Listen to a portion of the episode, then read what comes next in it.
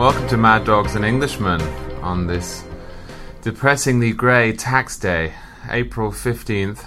It is almost as though the weather is trying to communicate something to us about the nature of this oppressive, You mean the dark, oppressive, pushing us all downwards, failing to illuminate the way sort of weather? well, I'm saying that it's early afternoon as we record this, and outside it looks like Mordor, and I feel like you know Frodo trying to uh, bring the ring in.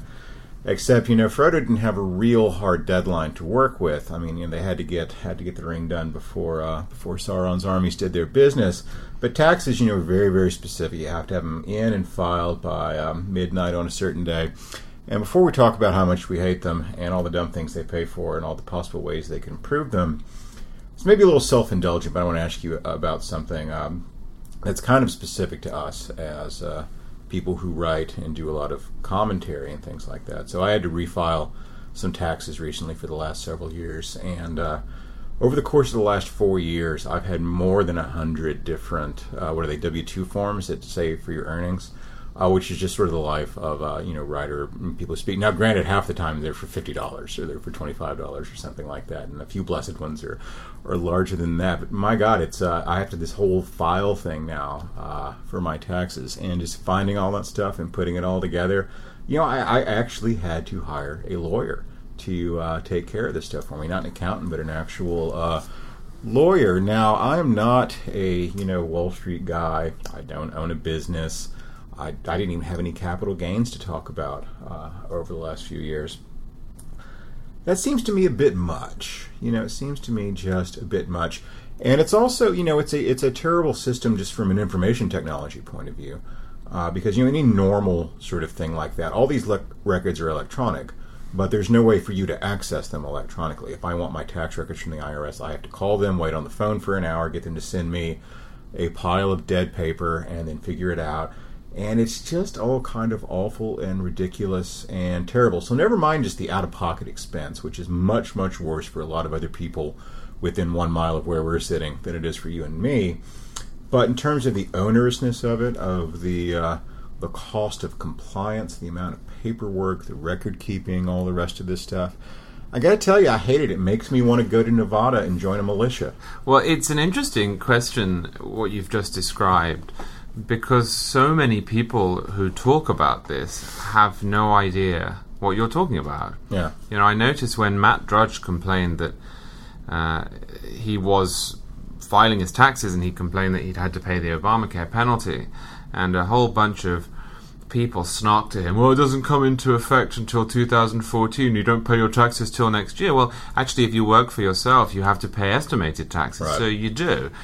You know, it, withholding does save, I think, the federal government from a tax revolt. Yeah. Uh, if we were to get rid of withholding tomorrow, I'm sure the landscape would change dramatically. But even with a system like withholding in place, Do we need to rehearse the story of withholding, by the way, and where maybe you should explain it. And in fact, who was All right, exactly. So uh, a lot of conservatives know this, but a lot of people don't. Uh, withholding was the brainchild of a young economist working in the Roosevelt administration by the name of Milton Friedman. And people for years and years gave Friedman grief about that, saying, "Look what you did! You know, you're the great libertarian, and you empowered what really probably is the instrument that's contributed more to the growth of the federal government and the Leviathan state than anything else." And Friedman, you know, bless him, I like I like him a lot of a lot of ways. Never really backed down on that. He said, "You know what? We had to beat Hitler, and uh, we needed the money." Now, what's been done with it after that has been, uh, you know, undesirable to say the least. Right, because Friedman- we needed the money to beat Hitler very quickly becomes we need the money for my pet project. Right. Friedman was always really good about answering his critics, though. Uh, one of my favorites was someone was giving him grief about, you know, how can you call yourself a liberal, which he also did when you advised Pinochet? And Friedman said, well, I gave him good advice. and he would have been better off if he followed more of it. So there's that. So yeah, Milton Friedman had to do, I think, just a little time in purgatory, uh, you know, for inventing withholding. But I think you're right that if we all had to sit down in the middle of April every year and write a check for our annual taxes, well, first of all, tax collections would fall to four or five percent of what they're supposed to be, and people would would revolt. And uh, and of course, I would endorse that. But as we talked about yesterday, you don't. Well, I, I think a, a good dose of mass Irish democracy does change the equation a little bit. You know what we were discussing yesterday, and if you if you didn't hear it, make sure to listen to yesterday's podcast. Was the rule of law and whether one can just opt out of it.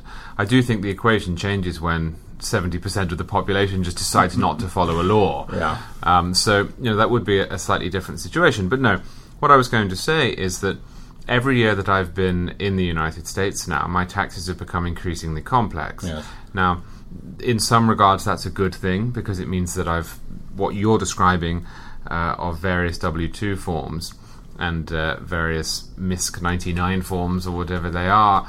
Um, you know, that's been a good thing for me because I've picked up various little gigs here and there and a TV appearance here and there and so on. Um, so I'm not I'm not annoyed that they're coming in in and of uh, themselves. Uh, you know, I bought a house, that changes the equation. You buy a car, and there are various business expenses and so on and so forth. And again, they are, uh, in, in a way, the product of a blessed life. I'm not unemployed, I'm not down on my luck, which is great. But it does irritate me when people on the left say, "No, you're doing your taxes really easy." You know, why, why are you guys complaining? It's not. it's not everyone, easy yeah. at all. And and the more you get involved in the economy, I suppose, then the more difficult doing your taxes becomes. And that, in some ways, I think is, funnily enough, what keeps us from descending even further into the government mire because you know the the people who have more money and all the people who run businesses know this because they have a, a wide um, you know a wide array of of tax inputs now if you make $300 million a year, then you don't care about it or really know about it because you just hire an accountant. But if you run the mum and pop store on the corner, then you really know about the tax rules and you know how difficult they are, right? So, you know, if anything, that it's a little bit like conservatives sort of want the DMV to remain awful so that they can always say you shouldn't let the government run it, it'll be like the DMV. And I think progressive have made a real mistake in not improving the DMV. There's a side of me, much as I bitch about taxes and the taxes, that almost wants it to be so terrible so that we can, you know, spur forward tax reform and try and simplify it. In some ways, it's worse than the DMV, though. You know, a couple of years ago, I got summoned to the local uh, IRS office here in Manhattan, up on I guess on 45th Street, something like that. And uh, I didn't think it was possible, but it actually is worse than the DMV. It took forever to uh, to get anything done. I just had to go hand them some papers and a great big check, and uh, just took forever for them to take my money. And I was taking pictures of the office because you know there were 200 people probably waiting, and there was one person working at a desk, and of course 16 people sitting in the back shooting the bull and drinking coffee. So I took a couple of pictures, which of course they threatened to arrest me for doing because you're not allowed to take pictures of the IRS in operation because obviously it's a secret private organization, not a public organization. And so yeah, it's all it's all pretty horrible. Um, your favored form of, of tax reform, what would it be? Um, you know, mine is a you know is a flat tax that treats all income exactly the same, whether it's inheritances, corporate income. Uh, well, I would say dividends and, and profits. I don't want to have double taxation, so it probably wouldn't be a corporate income tax as such. But whether it's you know personal income, whether it's salary, whether it's tips, whether it's inheritances, whether it's you know income from a small business or a pass-through corporation, treat it all exactly the same. No deductions, no nothing. Tax everyone at the same rate. The problem with that, which is also the benefit of it, is that if you want to keep up the current level of federal spending, that means a flat tax of about 24%, which is a pretty big tax increase on a lot of people. Well, m- my preferred system of taxation is inextricable from my preferred system of government, or at least my preferred uh, arrangement of the American system, which I love very dearly. I would like to see the federal government limited pretty much to the military and nothing else. And therefore, my preferred system would be, at a macro level at least, would be that the federal government maybe is limited to a 5% income tax, maximum income tax rate by a constitutional amendment. Um, and the states are free to do as they please, and there's healthy competition between them so that you know I wouldn't wish to prescribe. I think that would undermine my my point, Right. undermine the point of federalism to prescribe to the states what they should do. Um, obviously, if I lived in a state, I would have a pretty strong idea of how that state should behave. As a general rule, I think low tax states are, uh, are, are, better than, than high tax states and so on and so forth. But I would like to see the federal government get out of most things. So that's my first answer. Um, as a rule, I think that income taxes are an odd exception to the American taste for privacy. And I wrote a piece about this last year. It's all very well for Americans to criticize the Patriot Act, and I have myself, and to freak out over some of its provisions. You know, the most famous of them, not that it's entirely true, but there is a kernel of truth, and it is books right. and libraries. Business and records, as it's in. Right. It's fine for people to freak out, as I have myself uh, at the NSA and at the collection of metadata. And you can tell a lot from metadata, whatever people on the, the right say. I mean, you know, you, if, if somebody is calling from the Golden Gate Bridge to a uh, counseling service at three in the morning, you might have some idea of what they're doing. That's a pretty personal thing you can discover. So, you know, the, the NSA and metadata is, is, is a, a reasonable objection.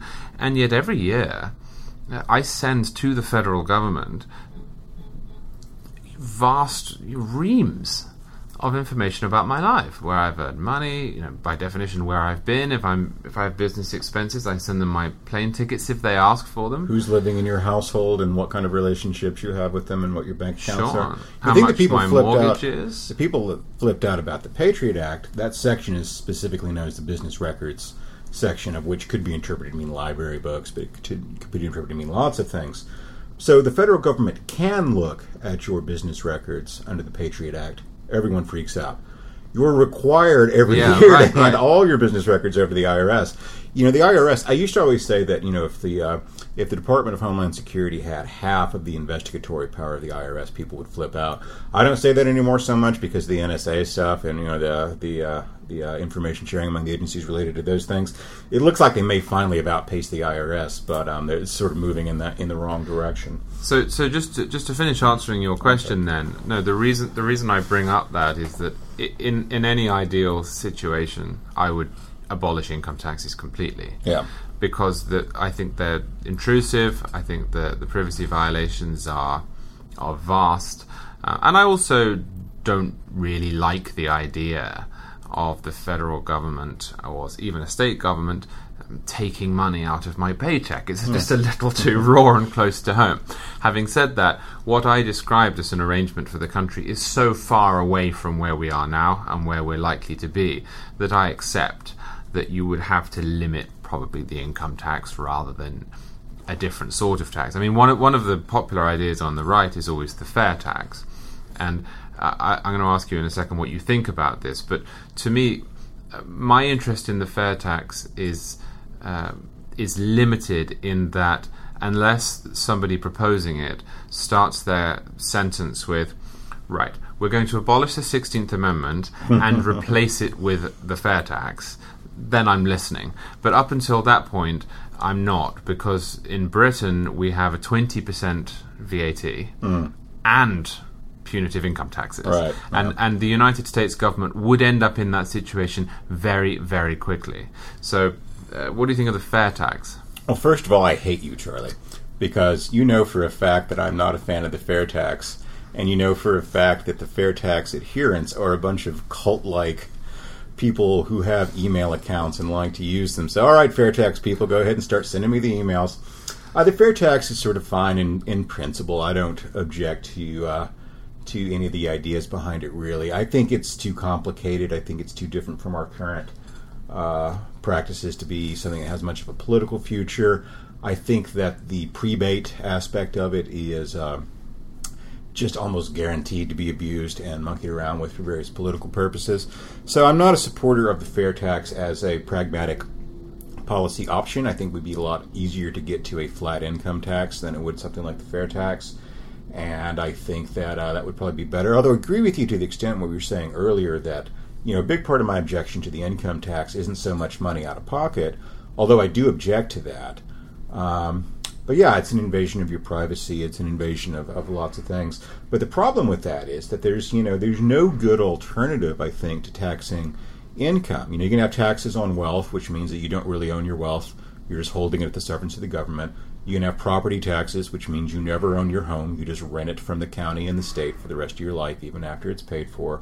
You can have, you know, taxes on transactions and retail and that sort of thing, but that means you're just, you know, you're asking the government's permission to engage in commerce. There's not really a good way around that. And something you know, we talked about a little bit yesterday, and I think maybe we should spend maybe a little more time on. And uh, oh, remind me, we should talk about Lois Lerner since it's tax day too. But um, you know, if you have a federal government that's spending what you want it to spend, say 5% of GDP or 3% of GDP, you and I, I think both would retire from the political business, go do something else, wouldn't care very much about what the tax system like. Well, maybe you wouldn't. I don't know. I mean, you're a little more principled than I am. I might just set aside. But when you've got a federal government that's spending what it's spending right now, and not just the federal government, but other levels of government too. You know, something conservatives often fail to appreciate is that combined federal, state, and local spending in the United States about the same as it is in Canada. You know, we're not really a small government country. We're a country with a large deficit because our spending is so out of whack compared with our taxes. Um, Right, Please, so please, please, IRS, let's let's lower spending rather than uh, low, raise it's a low tax country. Yeah, it's, it's, it's a low tax country, sp- especially compared with the UK or you know mo- most of Western Europe and all that. So if you can get the government wound down till it's just doing the things that we really want it to do, national defense, border security, I'm okay with the park service. Fine, keep Yellowstone, that kind of stuff. But when it's you know Harry Reid and his Cowboy Poetry Festival and telling me you know what I can and can't do with my cattle because of one particular subpopulation of desert Well, tortoises. And Hang on, I'm telling you what you can and can't do with your retirement healthcare and retirement pension. Yes. This this is just Yeah. to digress for a moment. There was a piece today in the New Republic by Jonathan Cohn, who's one of the great Obamacare champions, Mm-hmm. and his argument was essentially that taxes should be raised, that America would be a much better country and a much better civilization if tax rates were raised, hmm. and that although he understood that this wouldn't be very popular, he felt he should say it. Now, full marks to him for having the courage of his convictions and writing that on April 15th. I hope he has security guards. but, you know, the the basic argument was that you get a very good deal through Social Security and Medicare for your tax dollars. Now, regardless of whether that's true, and I'd, I'd love you to to tell me whether it is. Well, just mathematically, it's impossible for it to be true for everybody. Right, of course it is. Of course it is. But but, but before we get on to the, the sort of truth value, or, and, and, and I'm sure we could debate that all day, and if we invited people from the left and right, they would all have different views on it. But my objection is, well, okay, thank you for telling me that, Jonathan, and it's nice that you think that. But what if I don't? You know, the, the drivers of the debt and, and federal spending outside of the military are Social Security and Medicare. I mean, there's very little debate about that fact. And they are not voluntary. So, you know, w- w- what, what do you do about that? Yeah, well, this again, I think is, is part of the great, you know, evidence for your case for federalism, which is, you know, I don't want the federal government doing lots of things. I also don't want state and local governments doing lots of things, but I'm much, much more inclined to let them do things than I am the federal government. So if Vermont wants to run a single payer healthcare system, but California doesn't, and Texas sure as hell doesn't, and Utah doesn't, that's fine. You know, you move from one state to the other. People do that all the time. That's why so many people are leaving California and going to places like Texas. You know, I think that um, it's good to uh, to allow the states and localities to experiment with different sorts of things, and even though they'll sometimes produce disastrous consequences, you know, the example I always like to give is the Philadelphia city income tax, and you know, it's one of the few cities that has one. And you ask people on the city council there about it, and they say, "Well, New York has a city income tax." You know, I say, "I love Philly, but." It ain't New York, and uh, you know there are people who sort of have to be in New York for various business purposes, and New York gets away with having a city income tax. No one really has to be in Philadelphia. It'd be like Lubbock, Texas, you know, introducing a city income tax. Uh, just you know, it's not a very good idea. So, but you look at the situation there, and people moved out of the city. They moved to the suburbs. It wasn't just the taxes, but taxes were part of it. And you know, people will move across state lines. You know, they'll go from places like New Mexico to Texas, or they'll go from places like Mississippi to Alabama, depending on what the uh, the business environment looks like from where they are. and that's good. But when you have this, you know, one size fits all Right. federal version of it, it's impossible. So you know, you and I, I don't think, even though we think probably California is a badly governed state and a state that we wish were better governed, so we could move there.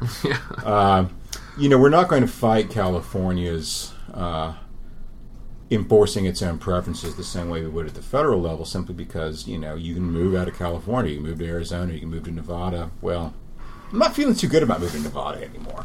But um, you know you can do that. But you know, I mean, you have a choice. You could always go back to the UK, of course. But uh, you know, what am I going to do?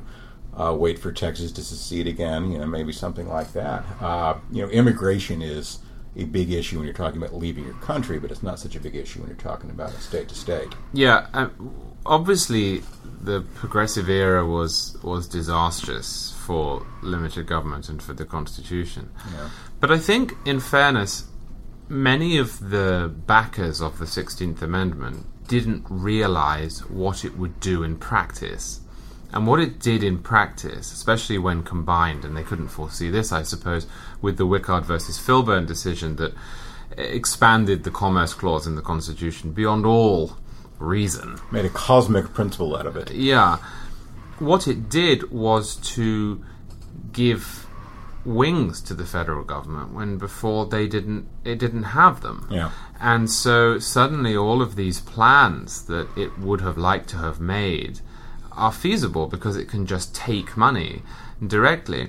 And so we've ended up in a situation where you know, you're right when you say that uh, America spends a lot and spends as much as Canada when everything is combined. But really, cowboy poetry, as offensive as it is, to one side, there are only three major sources in this country of spending, and those are retirement, so pensions of a sort, Healthcare. uh, healthcare, and guns. uh, Guns and bombs. Right, and, and guns and bombs. Now, the federal government has a disproportionate role in that process. That is Right. a nationalized insurance model with Medicare and Social Security. And I suppose my question, a difficult question for conservatives and libertarians to answer, especially given how popular those programs are, is all right, you know, all right, Charlie, you talk a good game about federalism. What are you going to do about Social Security and Medicare? Well, I think, again, from a federal point of view, you can kick all those programs down to the states tomorrow if you want to. You can privatize Social Security fairly easily. I mean, not politically easily, but from a from a real economic point of view. If you want to have health care programs for the indigent, which okay, fine, I'm not against that in principle. Uh, if you want to have a social insurance policy for people who are elderly, yeah, I don't think it's a great idea, but uh, okay, fine. Uh, there's no reason you have to do it at the national level. Whereas national defense pretty much is national, you know, by uh, by uh, by definition. Now, I was talking earlier about the difficulty of leaving the country if I have to for some you know better governed place with a friendlier economic environment, which brings me to the question of Lois Lerner: Should we exile her? Should we tar and feather her? Uh, should we send her to prison for the rest of her life, or what? I think she belongs in prison. Yeah, I think so too. Exiling is. Underrated, I think. I'm not sure. This smacks of Australian transportation to me. And where would you exile her to? Well, gosh, uh, I think Russia actually. So she see what a flat tax looks like, yeah. which would be awesome. You know, she could learn a little something about that there. You know, seize all her assets, buy her a one-way ticket to wherever, and uh, kick her out of the country. For those of you who've been living under a rock, Lois Lerner was the head of the IRS division that dealt with tax-exempt organizations, who seems to have been behind the IRS plot to target, harass, audit, intimidate, and otherwise disadvantage conservative groups just before the 2012 election. Uh, she is not the only malefactor here at the IRS, of course. Uh, we had, you know, a number of senators and members of Congress writing them letters saying, "Hey, we have to go after these groups." We had IRS officers at offices across the country, not just the one in Washington, and uh, whatever the one was it in Cincinnati or Yeah, Cleveland, where they originally said that this was Cincinnati. a local problem. Who were, you know, making taxpayers like chant Obama and yelling about how the Republican Party is going to set women back 40 years, and they're just saying, "Great guy, I just want to pay my taxes." So this is an out of control organization. She's been pushed to the side, and maybe prosecuted at least for contempt of Congress, but it doesn't stop there. And and the problem is, you know, what are you going to do with people like Elijah Cummings, who I don't know if he broke the law, uh, in pressing the IRS to do this stuff, but he was certainly suborning action from them that turned out to be action that was illegal, whether he intended it that way or not. I think this guy needs to be, you know, called to account for it. Right, and I think we need to put the IRS into context here. Is that the government is force. That's what government is. Now, some of that force is legitimate. When the government is punishing or trying to prevent murder and rape, that's one thing. When the government is defending the borders and fighting uh, enemies of the state, that is one thing. But when government is making arbitrary little rules and annoying the citizenry, then it really does become uh, a different matter. And the question has to be: Really, do you wish to use this this organized violence in order to organize a cowboy poetry competition and, Are you willing to for it? dispatch a tank to Right. pay for your cowboy poetry and, festival? and so this is sort of if, if you take that as the basic philosophy that the libertarian adheres to, um, you know there are a few things that governments can do and should do, but beyond that, it's a little bit suspect. Now, of the things that government does, um, tax collection is one of the most sensitive, and as I was saying earlier, the IRS has a has a uh, the scope to intrude on privacy in a way that the majority of government organizations and government agencies do not. So we're talking about not just organized force, but we're talking about a particularly insidious form, an intrusive form of organized force. In other words, the IRS has to be incredibly careful as to how it behaves, and any minor violation should be treated with disdain fast forward to 2011, 12, 10, 11, 12, and to find out that the IRS has been targeting certain citizens is not just a scandal, but is the scandal. I mean, when you look back to to Richard Nixon, one of the reasons that Nixon was regarded as such a venal character was that he tried to use the IRS to target his political enemies Yeah. You know, and, and and people quite rightly recognise that that was one of the worst things that you could do as a government. Lois Lerner is at the centre of this storm, so she belongs in prison. They should be stripped of their government pensions. They should be fined into penury, and they should be put into prison. I think you're absolutely right. And speaking of going to prison, so personal question: Are you caught up on your taxes yet for this year? Have you filed on time? Sure, I'm I'm extremely conscientious in this area. I'm uh, an immigrant, which I think imbues me with a certain respect for paperwork and the rules, anyhow, because I had to go through the process, and also I don't want to be kicked out of the country for making a mistake. So I tell you what, uh, your office is particularly messy. Mine is not much better, but my tax documents going back to the moment that I first set foot in the country are meticulous. I've scanned every single one, I've backed every single one of them up. I have physical folders. I write letters to the IRS when I file amended tax returns because a form has come in late or because I've made a mistake. I'm uh, I'm a little goody two shoes on this question, I must confess. Now, what about uh, you? Wasn't someone talking about how we tend to end abruptly?